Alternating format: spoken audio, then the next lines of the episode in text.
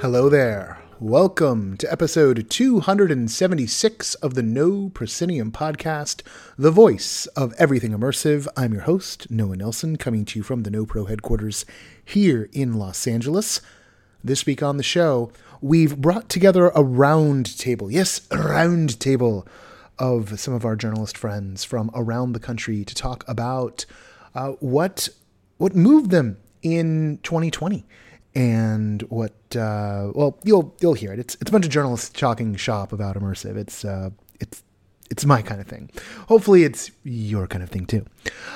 We have returning guest Kent Bye of the Voices of VR podcast, who you've heard on the show before, and then some folks who haven't been on the show before, friends of ours who we've been talking to on and off for a few years but haven't had a chance to bring on board. First up is Todd Martens, whose entertainment beat at the LA Times covers games and theme parks. And Todd just released his top 10 games of the year, and he placed both Arcana and The Under Presents on that list. You can find that in the show notes, read it at the LA Times. We have Alexis Soloski, contributing writer for the New York Times Arts section, and whose Critics Notebook pieces have spotlighted multiple immersive works during our pandemic age of theater bringing spotlights to work that really deserved a big stage, and there's few stages bigger than the New York Times when it comes to theater. Uh, and finally, uh, in terms of our guests, we have Scott Stein, editor at large of CNET, who and he covers uh, technology, including the immersive tech beat, and he's uh, a, a, big fan of this space. And we talk with him on Twitter all the time. The we being both myself and also representing no Pro on the podcast today, our own executive editor, Kathryn Yu, who is here to hold down the fort with me. So, uh, that's what we have on tap for today. We are in end of the year mode, and that includes, uh, for the first time ever, we're doing awards. We're doing awards, and next week's show is going to be the award show. What? Uh, I'm just happy because it you know gives me a podcast topic. Um, so we're doing an award show next week, and uh, the the focus of the awards are going to be our editorial awards. So the staff has has pulled together their picks, and the editorial staff's gonna the senior staff's coming together, and we're having a debate night, and we're gonna like, you know, argue about what gets what, and that's gonna be exciting and probably gonna need some whiskey. And uh, just get into all the stuff that you know have never done because I, I don't work for like a major gaming publication. So uh, maybe i'm gonna hate this process. Maybe i'm gonna love this process. Uh, we'll we'll see. You'll know if we do it again next year. So uh, that's going to be uh, the focus of the show is we're gonna we're gonna roll that out. But we didn't want to leave you out of fun. Uh, so, you know, last week we opened up nominations for Audience Choice Awards, and that was a whole process. And now it's done. And the nominees were released yesterday. You'll find them linked here. I'm not going to read it all because you spend the next 10 minutes reading nominees. But the nominees are out and voting is open and you will find a link to that in the show notes. And also, we're going to be pushing it all week. Voting closes, and I'm going off the top of my dome, so double check what I say. believe voting closes on the morning of the 16th, the morning West Coast time. You have until then to get your votes in. Uh, just so you know, we are using a third party email verification system. Uh, I found one that uh, you know, says in their terms of service that they don't keep the emails, they don't do anything. That basically, you're paying us money to protect your data, so why would we do something? And you know, I trust them as much as I trust any tech company. So, uh, you know, keep that in mind. Uh, but we are doing that so we don't get uh, duplicate ballots. You know, someone hitting a button twice by accident, or maybe on purpose. Either way, I don't know. Either way, uh, we're keeping it fair. So, um, links to the nominees, which then has a link to the ballot, all in the show notes. And uh, it's it's a good it's a good crop. It's a good crop. Y'all have good taste.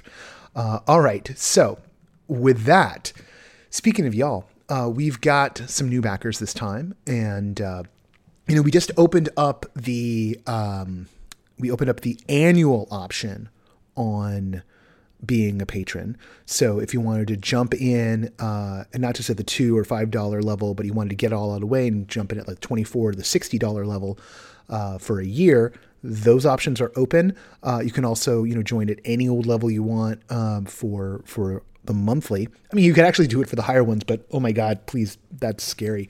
Um, so actually, someone did, um, and I was like, oh my god, you're amazing, by the way. You know who you are. Um, and uh, let's just read the names. Okay, so uh, apologies in advance because, you know, it's me. Uh, so uh, Nick Tidarstra, uh, Clemence DeBag, uh, Ryan Griffith, Rachel Brills, and Thrills Experiences have all joined us this time out. Thank you all so much.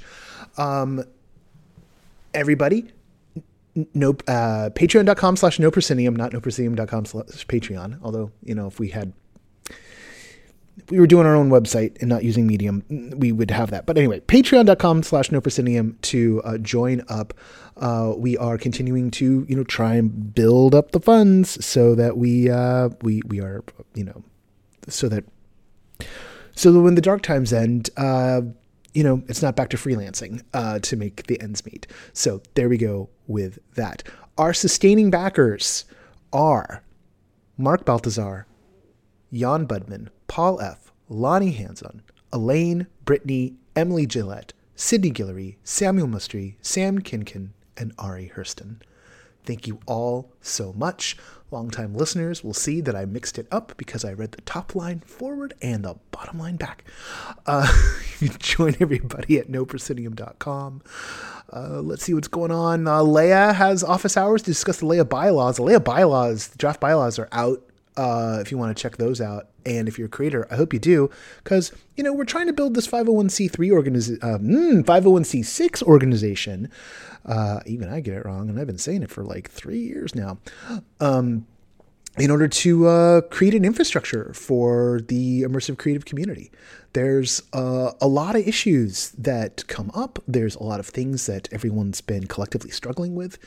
And one of the things that the LA you know branch of the community has done is uh, you know we've laid down a keel when it comes to what a membership organization uh, can look like, and uh, there's there's a lot of legal hurdles in, involved in that. And one of our aims is to uh, have chapter houses uh, all around the country uh, that have an equal say. And that all the members have an equal say in how the organization gets run. So we built ourselves a little democracy, and and it's ours if we can keep it. So I encourage you to check that out. Um, it's it's very much an expression of who we are and what we're doing and, and the core value set. And uh, it's not fully baked yet, so there's a couple things to bring it in line with California law. But anyway, that's for the super nerds. Uh, for now, for just the normal nerds, let's get into this really fun conversation with a bunch of uh, folks who just adore the form and who, like me, think way too much about it. All right, here we go with the Journalist Roundtable. I will see you on the other side.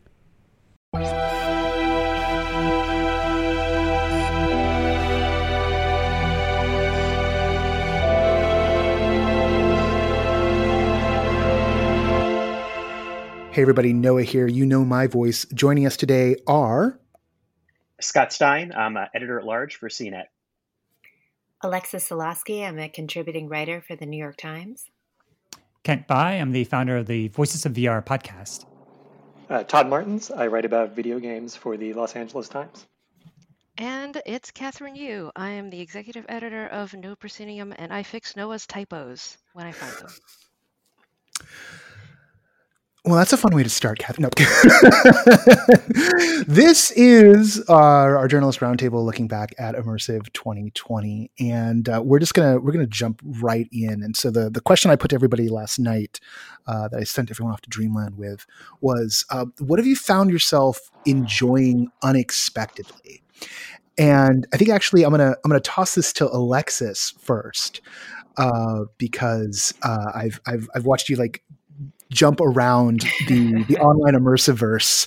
Uh, we have a little back channel going, so I'm really curious as to what what has kind of like grabbed you that you didn't expect to grab you. I mean, for me, almost all of this is unexpected because in the before times, I covered conventional theater and I liked immersive theater. I'm sort of a closet participator. I guess it's not so closet. Like if there is a show and they need a volunteer, I will raise my hand. But for the most part, I was covering conventional theater. And when all of this started and it became clear that conventional theater either wasn't happening or was just going to be really terrible for a while until people figured some stuff out, I started looking around for whatever I could, which has meant audio plays and walking tours and pretending to be part of a jury trial and a really schlocky murder mystery and escape rooms and magic. And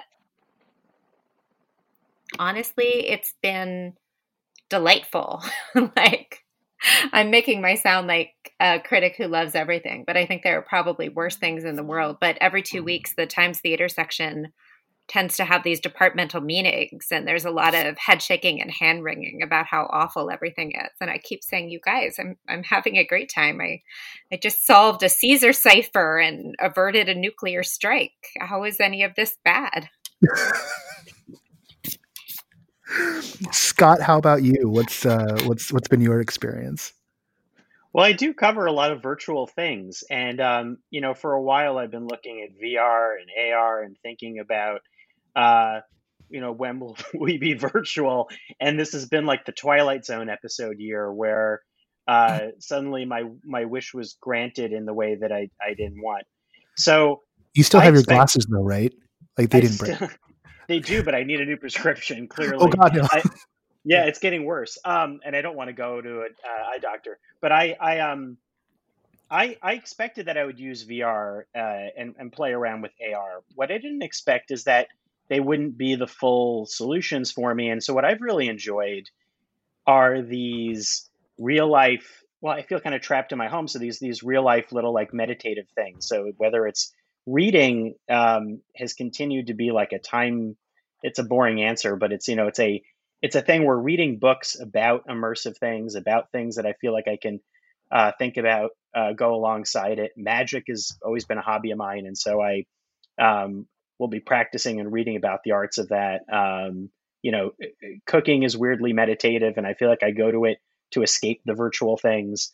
Um, but I, I do love how everybody is getting um, experimental. Whether I go to virtual shows or VR theater, um, I join a weekly D and D game with with a bunch of kids, including mine, and another dad is a DM on Roll Twenty, and that's as theatrical and virtual as a lot of the other stuff. And then like a conversation with old friends once a week on Zoom, or um, uh, you know, one of them started playing around with AI Dungeon and doing like GPT three, you know, like creative writing. And he, I totally was surprised that he picked it up and is dragging me into it. And so, Wait, hold on a second. so we just so GPT three, yeah. for those who don't know, that's this AI chatbot that's yeah. really all the rage right now. But like, you can just you can just like spin up an instance or like buy some time on it and like use it for your own D and D games. G- give me, give me the short version of that. How does that work? he just invited me to just join. Uh, he shared a screen, um, and three of us um, were characters, and he started generating the fiction based on what we wanted to add, and we started spinning off this. Uh, I think we did like a Wes Anderson-y one and he fed it some information and we just ran with it. So it was kind of like role playing. It was kind of like telling a story. So bizarre. And I really felt like, well, I should have been delivering this information to him. I feel like I'm catching up. And that's the feeling in 2020 that so that explains the storytelling there. Like I, I think there's so much where people are picking up tools and running with them that I'm finding uh, this this this fringe explosion of ideas in places that I didn't expect. So I think that's been amazing and surprising. Todd, what's been what's been unexpectedly enjoyable during pandemic? knowing that pandemic has been very, very rough. Uh, of course. Um, you know, I think uh, for me, you know, sort of, you know, covering uh, video games. Um, so like my job in like normal times is sort of, you know, 75% video games, 25% theme parks. Um, and I think in like in a regular non-pandemic year, this year would have been almost entirely focused on, you know, the PlayStation 5, Xbox Series X. But When I think about stuff that I've enjoyed, um, you know, playing or stuff that I've enjoyed partaking in, it's almost less about you know the standard sit on a couch play a video game and it's more just how i think we've discovered we've we've sensed that play is like a storytelling device on like a greater awareness of like play you know whether it's using um, you know something that could be mailed to your home and then you can connect that to your phone or whether it's using uh, social media networks as you know play or whether it's um, you know even going out for like a socially distant walk and you know playing in that sort of sense. Um, so I think for me, it's a lot of just this greater awareness that you know play is a storytelling medium. I could unpack that for the next like six hours, but what I'm going to do is pivot over to Kent because and, and and Kent's been been going hard on the like VR social beat for the past couple of days. Uh, I've been watching you on uh, watch you on Twitter run around VR chat. But what's been what have you found yourself unexpectedly delighted by this year? Well, uh, for me, I typically uh, go to a lot of different conferences. In 2019, I went to 18 conferences and, and uh, conferences, including Sundance, South by Southwest, Tribeca, Venice, the IDFA DocLab. Uh, this year, I think what was unexpected was that how so many of these different film festivals were going virtual. Uh, South by Southwest was too early to really have its immersive program go virtual. Sundance happened; that was the last physical gathering I went to. But there's other like regional conferences like VR Hamburg and ConXR and the London International Film Festival and the Vancouver Film Festival, Five Rs, and uh, uh, I was able to attend each of these and and see some of the other you know sometimes like maybe one of those i'll go to one a year but not like all of them but this year i was able to attend all of these um, and i'd say the other sort of surprising thing was uh, altspace vr hosting burning man which was like i would have not sort of put that on uh, that, that happening in 2020 but also uh, Raindance had a immersive world section of their program, which meant that they were curating all these worlds in VR chat. And so I ended up uh, playing The Devouring, which is a five hour like immersive horror experience um, and it's like the type of experience where you have to be like initiated into it it's like a full commitment once you start you can't stop and mm. so it, it, after finishing it i felt like so much more bonded to the people that i went through that experience with uh, so it's just interesting to see how what's happening in vr chat uh, and using the affordances of that platform to start to play with new social dynamics uh, and gameplay that I haven't seen it anywhere else. And so I've just uh, over the last couple days attended the uh, virtual reality or the VR chat prefabs community, which they had a whole conference. Uh, virtual conferences is a whole other thing that I've been covering as well. I've done about 16 different virtual conferences and covering them to different degrees and and doing these whole long Twitter threads and really trying to figure out the art of gathering. Because uh, when I would go to gatherings, I would roam the hallways and do interviews with people. And so now that we can't do that, I'm missing that sort of way of doing serendipitous collisions. So I've been just really figuring out what is the key components of how to recreate that virtually. And I think actually what VR Chat did over the weekend was able to actually do a lot of the key things where it felt like the closest to a normal conference that I've been to. There's, there's a couple of threads that I'm that I'm seeing between what everyone's talking about, um, and I think the first one I want to tease out is this idea of social interaction and play.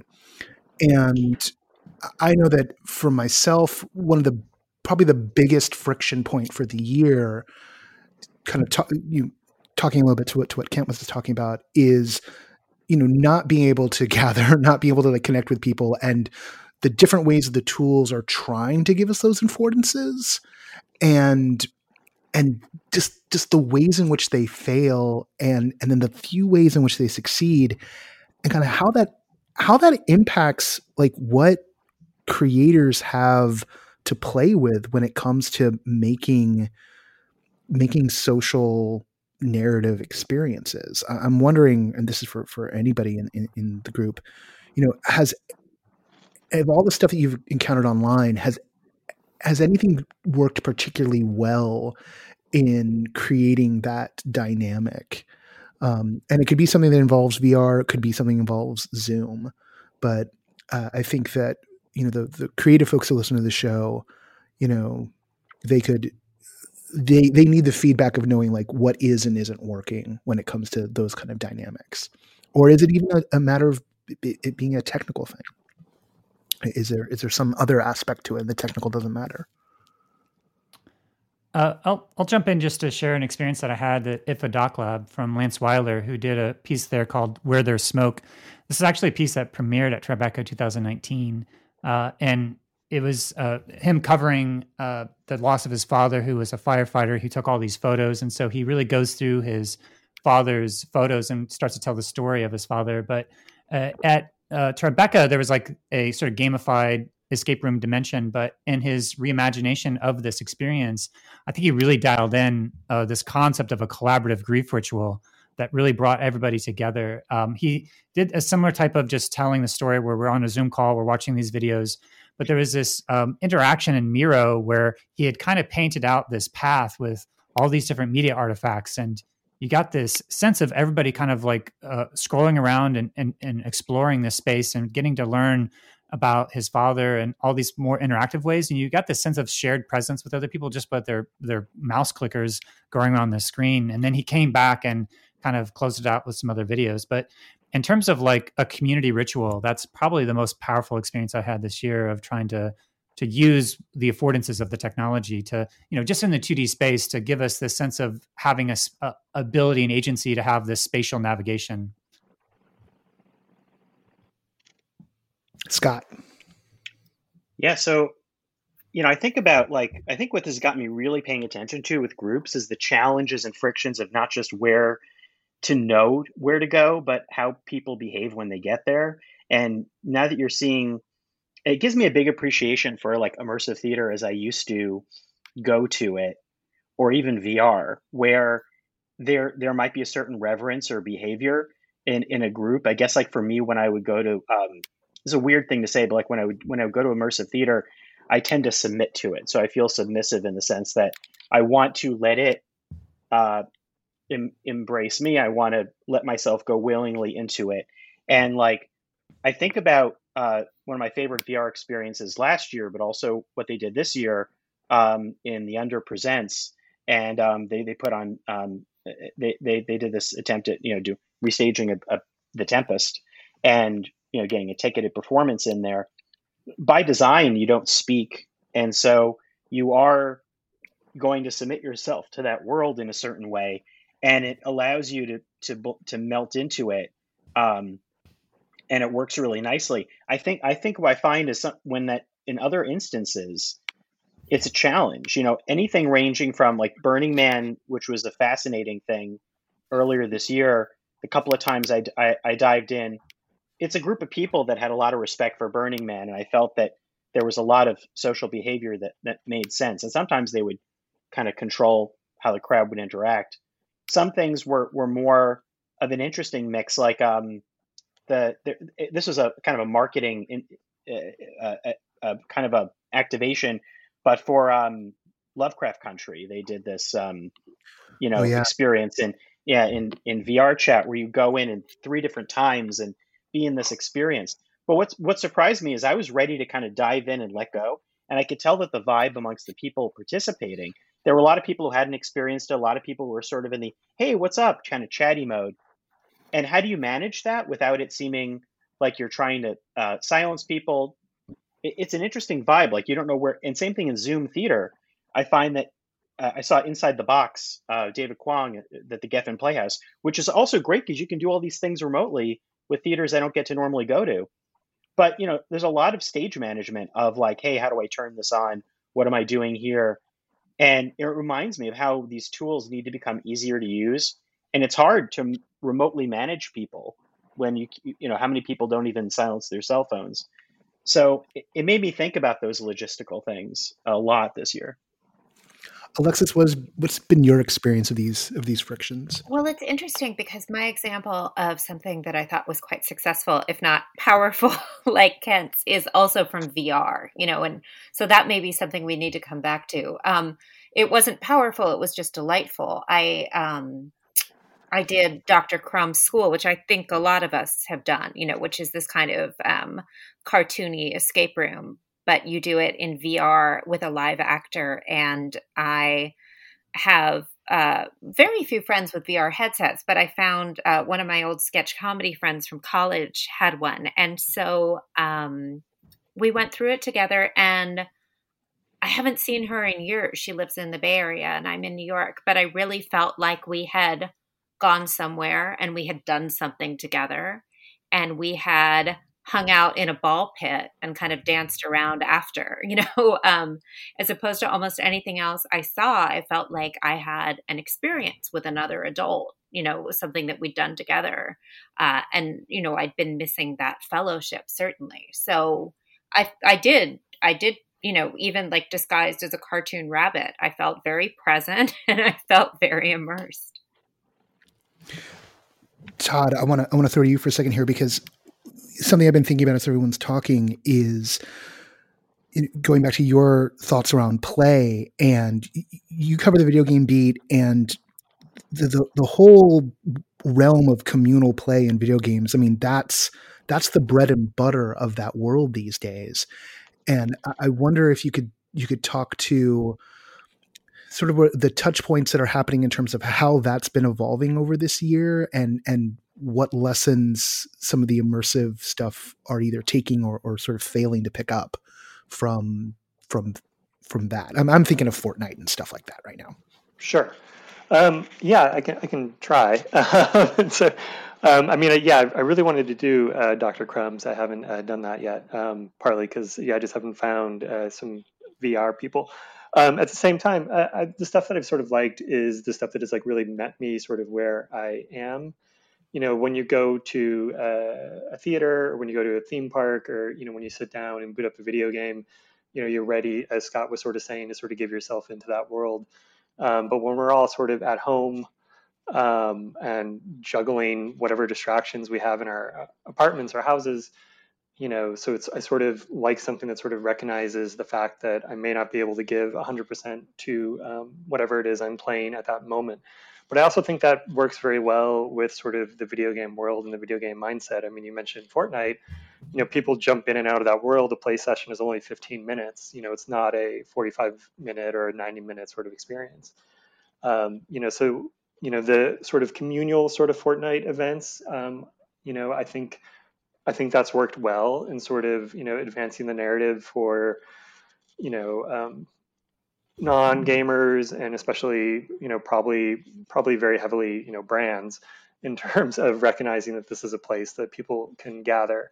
Um, but I, I, found them still to be a little bit uh, passive and a little bit, um, you know, I like stuff that has sort of rules, um, you know, and if you're not use the Fortnite language, you go into that world, you're not going to have any idea what's going on, and somebody's going to throw something at you, or somebody's going to do some stupid dance move in front of your face, and you're going to turn the game off. Um, so, like someone hitting you in the head while you're trying to watch a trailer for Star Wars? What?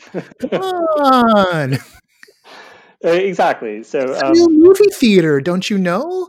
So, like, uh, Christopher Nolan says it's the best streaming service. Or no, sorry, bad joke. Um, yeah, but I, I think just like a broad lesson is sort of like curiosity and sort of you know discoverability. You know i think of you know one of my favorite things i did during this pandemic which i think is something that everybody here is familiar with was you know the uh, immersive instagram sort of game arcana which um, just because you know that didn't demand more than you know as much it demanded as much as i was willing to put into it. I was able to follow the story on days i didn't have time to do the puzzles um, you know, which I think is important. And, you know, so it sort of was a good mix of like, how do we, you know, recognize how we're using social media and how do we recognize that, you know, some people aren't going to want to, you know, go super deep. Um, so I really like that. And like, even like Portalisa from La Jolla Playhouse, which was, um, you know, it gave it was a sense of sort of part theater, part game, um, but it sort of I didn't play it all in one sitting. You know, like I did constructed the little. It came with some stuff you had to construct and it connected to your mobile phone. But you know, I sort of did it over like you know a full weekend, um, just because I'd play for ten minutes and you know my cat would do something and I'd go back to it. This actually this is reminding me of like Alexis when you were first jumping into the space uh, with the online stuff and just how many how many barriers to entry you were running into. Oh, just in terms of not having the right hookup or not having the right uh, headset or not having the right kind of computer, or, or, even just like, like, not having like the the time and the space, right? Because I'm oh, thinking back to when yeah. you were doing like telephone stuff, and it's like all I can't seal myself off. And I mean, this this is something that's that's this whole there's a tension between like what what the shows ask for you, like Scott's point about like you know you know they ask you to submit in a certain way, and like we're all in our we're all in our homes. Like we all have, we can't detach from our worlds. No, it's so true. I live in a small apartment, you know, with two young children who are four and seven and don't really respect a thing called mommy's work time. So, you know, um, I was supposed to be somewhere with a door that closed, and I was like trying to explain to this person that the only door that closed is our bathroom, you know, because our bedroom is just these sort of improvised French doors. I, I mean, that is a huge change for me. Um, in the before times, it used to be that, you know, I would leave the children with, you know, my husband or a sitter, and I would transform into an adult who did professional things, you know, like literally putting lipstick on on the subway and going into that mode and thinking, okay, now I'm not singing nursery rhymes. Now I'm thinking about Artaud or whatever it is. And all of that is gone now. There is no separation between my work life and my home life. And, but in some ways, maybe in like, in like 95% of ways, that's been a disaster. But the 5% silver lining is that I am so hungry for something that will take me out of my bedroom, you know, that will immerse me, that will make me feel like I have gone somewhere and experienced something that I'm so receptive to it now. I remember having this really great experience with this English show called Jury Duty, in part because the timing meant like the only time that worked for me was 5 a.m. my time, you know, which is like 10 a.m. Greenwich Mean Time. And so I was just sort of in this completely dark house, trying not to wake anyone up and just utterly absorbed in the mechanics of this English jury trial. So when stuff does work, I feel like it works really, really, really well. Kent, I wonder if you could talk a little bit about. Um, I, am curious because you mentioned uh, the devouring, which is you know five hours, and once you once you're on the ride, it's like you're in. Uh, you can't really can't really go. When it comes to like the VRChat side of the world, which is so creative. Um, is there is there thoughts there about approachability, like not just accessibility, but like approachability for folks, or or is that is it still such an enthusiast space that that whole endurance thing is really is really where everyone's sort of leaning towards because i'm always thinking about how do we expose more people to this work and a, a five hour commitment and i and one of my dear friends is part of the team on the devouring so like at some point i'm going to do it but i even i blanch at five hours of like five hours with how many people but like yeah. Noah, even like you were saying, Todd, right? Like the second you get into one of these worlds where everyone else is an expert, like I sign into VRChat, I get swarmed by furries. All of a sudden, I'm inside someone's virtual crotch. I don't want to be there. Well, that's a whole other thing. Uh, I've I've seen I've seen what looks like a cuddle puddle or two in, when just just you know when I'm skulking around VRChat and I'm like, oh okay okay Second Life vibes, I get it. Uh, but I've also seen people like standing off to the side and saying the exact thing I'm thinking, which is like this is a little weird. So I think there's that'll that'll grow in time, um, and and you know I wish the karaoke in there worked, but the ping is too bad. Because um, some people have made some really nice karaoke lounges, but it's just impossible to do karaoke in VR, which breaks my heart. But Kent, um, what's what's the what's the um, what's yeah, what's the vibe, man? So yeah, yeah, so well, just to to kind of go back to uh, also at Venice this year, Kira Benzing had Finding Pandora X, which was uh, in VRChat, and if you go back to Venice of 2019, she did uh, Love Seat, which was in high fidelity.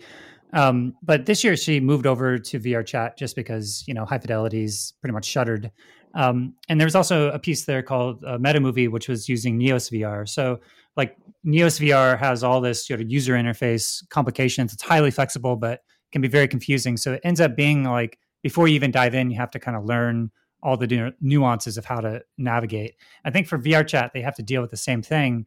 Uh, with VRChat, uh, because you can world hop and go between different worlds, then what do you what do you do if you drop? Uh, how do you rejoin? So you end up having to like become friends to all the cast members.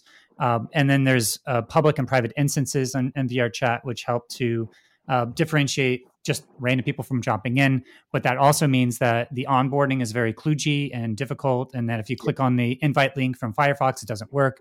Uh, so you end up having to go into VRChat, uh, friend uh, one of the cast members, s- uh, send them a request to join the private instance, and then you're in. Um, and then once you're in and you get all of that sort of settled, then you can sort of start to do the theatrical aspects. But then, uh, for depending on if you know the user interface, then you have to have a little technology tutorial. So I think every every sort of VR experience has to kind of go through this onboarding tech uh, debugging phase. Um, but uh, just to kind of speak to the, the other question that you were speaking to, um, Unity as a program has a lot of technical debt. There's a lot of things that even people who are professional game developers have to deal with a lot of the ways in which that there's just been a lot of bugs and inconsistencies mm. of of of Unity on top of the way that they break backwards compatibility. So you have all these different versions of Unity, and then on top of that, you have to deal with all the weird bugs. And then on top of that, you have VRChat, which is an application built on top of that. And then on top of that, you have the Udon scripting, which is yet another layer of abstraction so you're kind of like fighting against all these layers of abstraction in order to actually do what they want. And it's uh, to me a bit of a miracle that anybody's able to do anything on the platform. But what I'm excited to see is that there's the VRC, the virtual reality, um, or the VRChat prefabs group that has taken upon themselves to say, even though it's impossibly difficult to do anything on this platform, uh, it wasn't designed for, but um, there's a big, huge social graph of people, and that's the largest social VR space that's out there. And so you're you have these different dynamics that you could never tap into before. So like the devouring um, Cyan Laser was just giving a talk at the uh, TLX conference this past weekend of how he had to create special code to allow people who wanted to join late to be able to also participate in the game because usually when you join in a VRChat world you have local instancing so all the variables are local so they had to figure out special ways to have these global variables so the game progress was saved. So you could have people kind of drop in and out as they pleased, which to me is a bit, or at least they were able to drop in. I don't know if they, if they came back, they might have to, you know, do some things over, but they were able to essentially work that out. So they're yeah. able to actually like tap into some completely new social dynamics.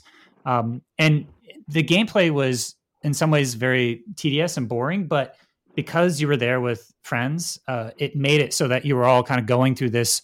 It was like like Burning Man. You you put yourself in the middle of a desert for like you know a week, and it's through that adversity that you actually bond with each other. And so there's certain ways in which that the game design, if you're playing it by yourself, you would be like rage quit because it's like infuriating at certain points. but because you're with other people, uh, it actually makes it like a shared initiatory experience that I think is uh, that's surprising, but also the, Lakuza is a great game designer, and, and uh, you know the whole team, the, the four ponies of uh, Fiona and Legends doing the music, and uh, Cyan Laser with the programming. I mean, it, they they were able to come up with this sweet spot of experiential design that is really one of the most innovative experiences that I've seen this year.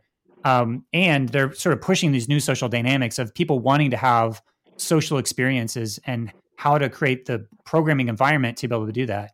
There's so many more tools that are coming up for for for people to continue to innovate on these open source prefabs and these tools that are being made available. I want to I want to float to everybody this the the the question around social experiences. Like, have what have even outside of like immersive stuff, like what has been working for you to create that that feeling of social connection this year? Because I think that's something that everyone is is struggling with, and both on an individual level, and I think a lot of creators are because even when it's even when it's something that's like a one-on-one experience, like immersive stuff, whether it's VR or it's live, is is so based in the social interaction. Um, I I would say for me, I think about something that Kent said about um, creators, you know, maybe or people building something together over time. Something for me about appointments and consistency, um, the the cumulative buildup of what turns into a meaningful social thing over time is what's lingered with me over this, and that could be that could be a weekly agreement to do a Zoom with friends. That could be the D and D thing.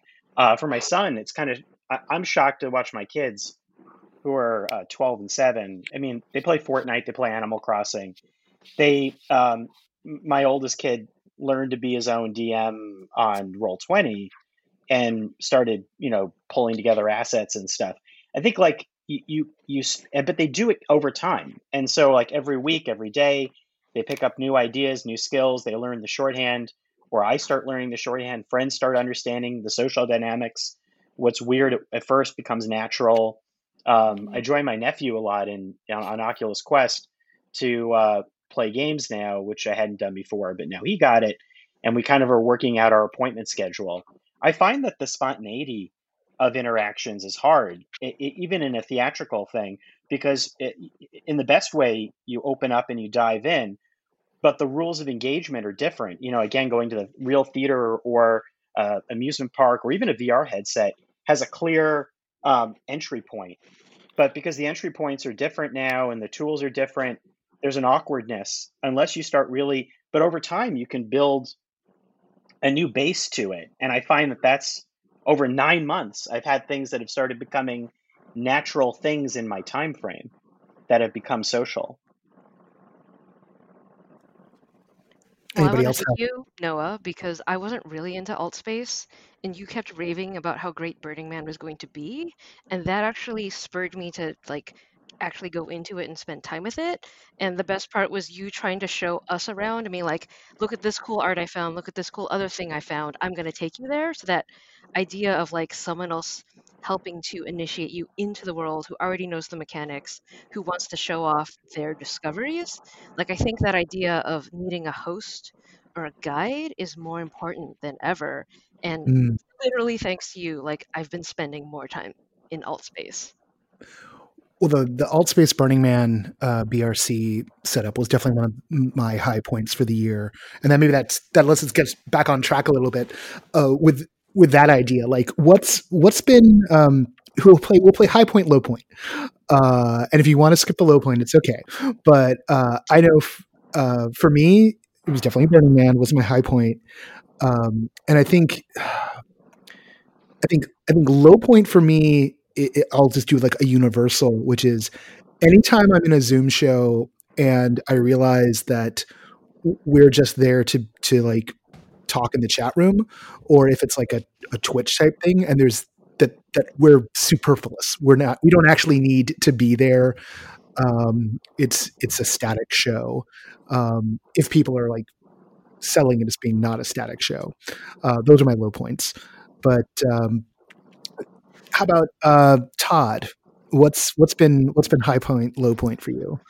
Yeah, I mean, well, I think you know when it comes to high points, you know, one of the things that I was thinking about as everybody was talking is, you know, when I talk about sort of play and play as storytelling, like it doesn't necessarily need to be like complex. It doesn't need to be like this is theater that is like you're now going to go on like these big quests or whatever. It can be very simple, um, you know. And so I'm looking like in my apartment right now, and one of my favorite games of the year, and I'm not saying this was my favorite game of the year, but one of my favorite games of the year, and one that did get some criticism from you know like game enthusiasts, was that silly little Nintendo Mario Kart home circuit, um, which is it turns your home into like an an augmented reality Mario Kart course. Um, and I liked that because it was it was simple, it was easy, it wasn't you know a big sort of plot. Obviously, it's Mario Kart, but it also just sort of asked you to look at things in a different way. Um, and as somebody, you know, when you talk about social, um, who is quarantining alone, who prior to the pandemic was a very proud introvert, um, which in turn has turned out to be very bad during the pandemic. um, you know, it's stuff that sort of just asks asks you to like go do something and look at the world around you in a different way. Like that to me is play.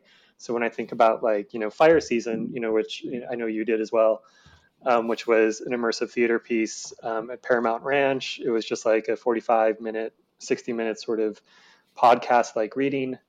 Um, but you just walked around the space and, you know, you were asked to look at, you know, this national park in a way that you wouldn't be asked to look at it, you know, in, you know, normal times. You know, so conversely, when I went to uh, Disney California Adventure for Thanksgiving, to take myself out to you know a Thanksgiving dinner at Carthay Circle, um, I ended up just being kind of bummed out, you know, because the park wasn't used as a place of play. The park was just being used as a place, you know, for retail. Mm. Um, and you know, and Disney has done a lot of very simple things that they could have been doing. They, you know, they could have had little scavenger hunts. They could have just asked you to wander around and look at things. And you know, so it doesn't need to be like a big complex you know, go whatever Assassin's Creed like story. It can just sort of be a sense of go over here and pay attention to this. And then even if you're alone, you feel like you're part of a community. Those are all great points. I want to, I want to like sit down and like talk to you about your your DCA experience. Um, Alexis, how about you? I think high point was probably uh, an audio tour piece called Cairns that takes place at Greenwood Cemetery, which is a Greenwood cemetery in Brooklyn. And it's funny talking about it as a social experience because it wasn't. It was just me and my headphones. But um, I feel like it was one of the few times during this whole crazy month after month after month that I've really found a place to be quiet and contemplative and peaceful, which is something that um, this piece by Gelsey Bell just really invites. And she has you, she is like a tour guide in your ear. She has you stop and take note of certain places. I never felt lost and I have a terrible sense of direction. She's very careful in the way she guides you, but also she just has this really beautiful ability to put things in perspective, you know, and to help us realize that this is a terrible moment in the middle of many moments before and after, and that human life is one way of occupying this space, which is also occupied with all of these other forms of life. Greenwood is also um, a nature preserve and a wonderful place for birding and things like that. Uh, just in terms of more ordinary social fun, um, on my birthday, I made a bunch of friends do a point and click escape room with me from CU Adventures in Time and Space. And it was great. It was like 25% escaping and 75% trash talking. It was ideal. Um, uh, it was so that's nice. the best kind. It is the best kind. Um, I mean, by the end, we were all tired and just pressing like hint, hint, hint, hint, hint. But um, I mean, we did save the world. So feeling Thank you. proud. Feeling pretty good. Uh, and then the worst was probably this very sweet but very schlocky murder mystery dinner thing where I had to play a character, which I'm really, really bad at. I'm much better in these things when I just get to be my kind of, you know, well intentioned, slightly chatty Kathy self. Um, but I was supposed to play this gypsy princess, and I thought that was racist. um, people of Romany ancestry do not enjoy that term. but yeah, yeah. It, it, didn't totally seem like the right time or place to really bring that up, you know, and really get into it. So, yeah. Sh- show up to the party and like this is my sensitivity reader and they're going to read you now. Um, which is but there's a murder yeah there's been a cultural murder no um priorities priorities priorities, but also maybe priorities. So um that's that the, the, great leveling that is social media uh, when it comes to like that level of awareness that's a whole thing to unpack um and and and, and deserves deserves an episode by someone who's better trained in it than me. Um kent uh how about you? High point low point. Yeah um so probably the, for vr experience the book of distance was my mm. favorite VR experience of the year. It's now been released, so I just highly recommend people track it down and watch it. Um, but just the way that they um, use theatrical elements and um, to uh, you know have sort of a, a theater setting, uh, but you're embodying the, the, the characters and and I don't know. Just for me, it was the, the top VR experience. It's definitely worth uh, checking out. In, in, terms of theatrical moments, uh, meta movie and being able to actually embody the protagonist of this piece, where um, you're kind of like this sci-fi adventure, and you know you have these different choices, but um, I don't know. To me, it was fun just to kind of like uh, surrender into being a character and to to as as much as I could do a yes and and really just uh, be a good steward because there's all these other audiences members that are kind of flybots flying around you, and so I was trying to be engaged and not sort of disrupt the dialogue, but at the same time, when presented with a choice, I've discovered essential parts of my own character of being kind of like this essential chaotic good or lawful good that I wanted to play. I didn't want to, you know, have other options that I was exploring. So it was fun to kind of like uh, explore that. Um, and in terms of well, the other high point, low point there was this two week period at the beginning of September. Uh, and August 18th, Facebook announced that they were going to be like consolidating all of the Facebook accounts into, um, you know, uh, all, all, the Oculus accounts into Facebook user accounts, which meant that it upset a lot of people, but also was a larger indication that Facebook was going to just start doing whatever they wanted. Uh, but it also catalyzed all these developers who were kind of fed up to start to speak out. And so at the same time, I, I started to get all these testimonies from like Bigscreen VR and Guy Godin and other folks who you know like uh, live uh, or uh, Cix Liv from YUR Fit who just recently got published. But it was like this uh, upswelling of all this uh, upset around Facebook, and then it was like Burning Man, Venice, and Facebook Connect all within like a two week period where I was doing like twenty different interviews covering all these different things. But Facebook Connect as a gathering itself was the worst gathering, the worst virtual conference that I attended all year uh, it was just a bunch of talks. Uh, there was no interaction. There was no. Uh, it, it, was Facebook is the VR company, and they had no way for you to really connect to people in VR. It was like what, and it, there was no even way to even have ask questions during the sessions, which were all pre-recorded. So you have this, I guess, you know, my frustration at covering conferences is when everything's pre-recorded and you have no way to actually engage or interact in any meaningful fashion. Um, so that for me was kind of like an interesting high point, low point, two week period, which was actually some of the highest highlights with Burning Man in Venice, but also the lowest in terms of just the larger frustrations with Facebook, but also the actual uh, conference that they put on, the Facebook Connect one. People should really engage with what you've been doing, uh, covering the the developer backlash uh, with Facebook. Uh, one of the critical parts, which is like came out this week. It's it's it's it, the that company like the danger of that company has always been their and their ambition to be ubiquitous and to be all things to all people and by doing that they put themselves in positions that are naturally untenable uh, and just they they bull in a china shop it almost every time. So it's it's it's it's breathtaking in all the wrong ways. Uh, and they've made themselves so so critical to the success of the very medium uh, because you know no one's punching at their weight right now. But that's that's a whole nother thing. Scott for you high point low point.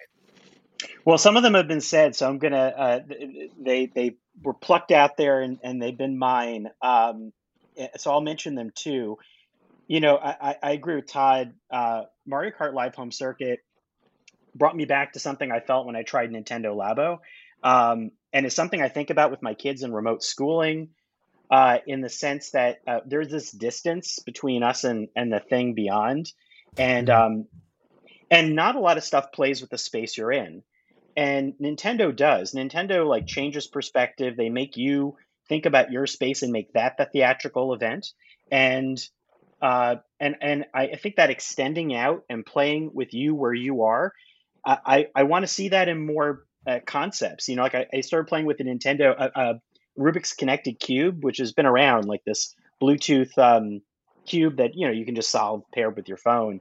But it made me think of like you know escape rooms using connected puzzle boxes or things that you could interfaces you could have in the real room with you. That I think about Lego and the way that they um, are starting to branch into education.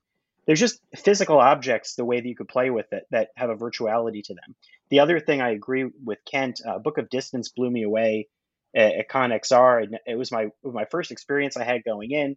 I didn't know it was going to be my first one and I, I, I cried all over my headset and it was it was so beautiful and so haunting that it also has made me expect more out of other experiences in VR. Um, you know, I'd say like, um, well, I'll get to that in a sec, but um, you know, I think that, uh, and, and I said D and D before, but I would say it again, like watching uh, people create worlds in something like Roll20 makes me think of the tools that we could start teaching ourselves in other apps, and and seeing a bunch of kids um, get so so good at doing it and ready to extend themselves into characters over what's now been years for us part first real that now virtual um, has been really magical and has been a persistent type of theater for me. Um, and i think that it Roll20 in a lot of ways feels like super zoom where you know you have a video chat and you have all these other interactive tools. And it makes me think of um, the missing pieces and stuff like zoom and what platforms need to still exist. And it, going to quest like this is an old app. This is like the most obvious knee jerk but like uh, beat saber for me this year has been like a, a new type of meditative space and I'm, I'm competing more with friends who now have this stuff and it's a place to throw myself into and and i think some of the stuff they've been doing with fitness tracking while very creepy because it's uh, i don't know where facebook's going with it. The idea of that as a space for fitness and building a virtual training space still remains really interesting to me. I think the stuff that um, it has a lot of friction is uh, tough for me is again, you know, whether it's briefings with companies or whether it's theater experiences, um, all the broken bits of all the virtual Zoom and other platforms that we use, um, there's a lot of charm to it, but there's it's also really frustrating when you feel like you don't have the tools you need and nobody knows how to use them. And I think it's really an indicator that all companies miss the boat a lot on being able to build out um, the the right tools for us. And then I look forward to those evolving. And then and then I, I'm I'm let down by some of the VR theater experiences I saw, which were um, partially because I expected something as transformative as some of the more more crafted ones that were not live, but it's also the general fluid. Eh, it's it's when do people feel comfortable improvising in these spaces and, and finding game players? I think in the video game world, you might have a language for interaction, but people don't have it yet here. And so it's I'm looking forward to it arriving. I, am looking forward to um, phones extending into we have real disconnect from VR and AR to the the phones and tablets and laptops we use. And until those become extensions through, and, and that's like Apple and Google and, and connected partners and things like that, it, it does feel weird and it gives a lot of like walled off um, elements to to what we're experiencing. Um, that's not the full answer to what we need, but like it's part of what I wish would still would exist is that melt away feeling um, mm. to to future interactive stuff out there.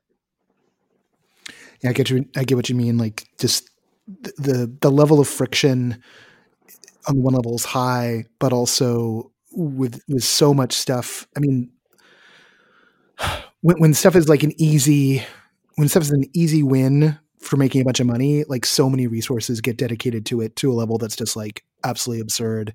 And then the stuff that's like a little bit more complicated, the resources just aren't put to it, and like the u the the user interfaces and and the the social graphs just don't catch up because it isn't flooded with engineering resources and artists and all, the rest of it.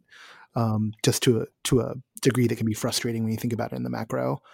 Um, and and so you, you wind up with things that wind up being uh, kind of kludged together.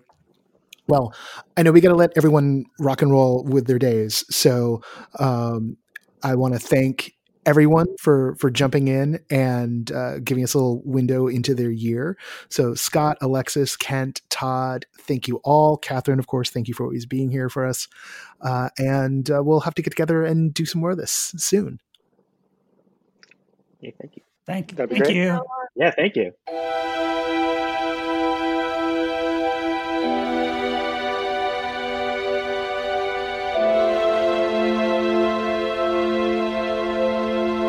And that's the big show for the week. I want to thank again all our guests Scott, Todd, Alexis, Kent, and of course Kathryn for being on the show today.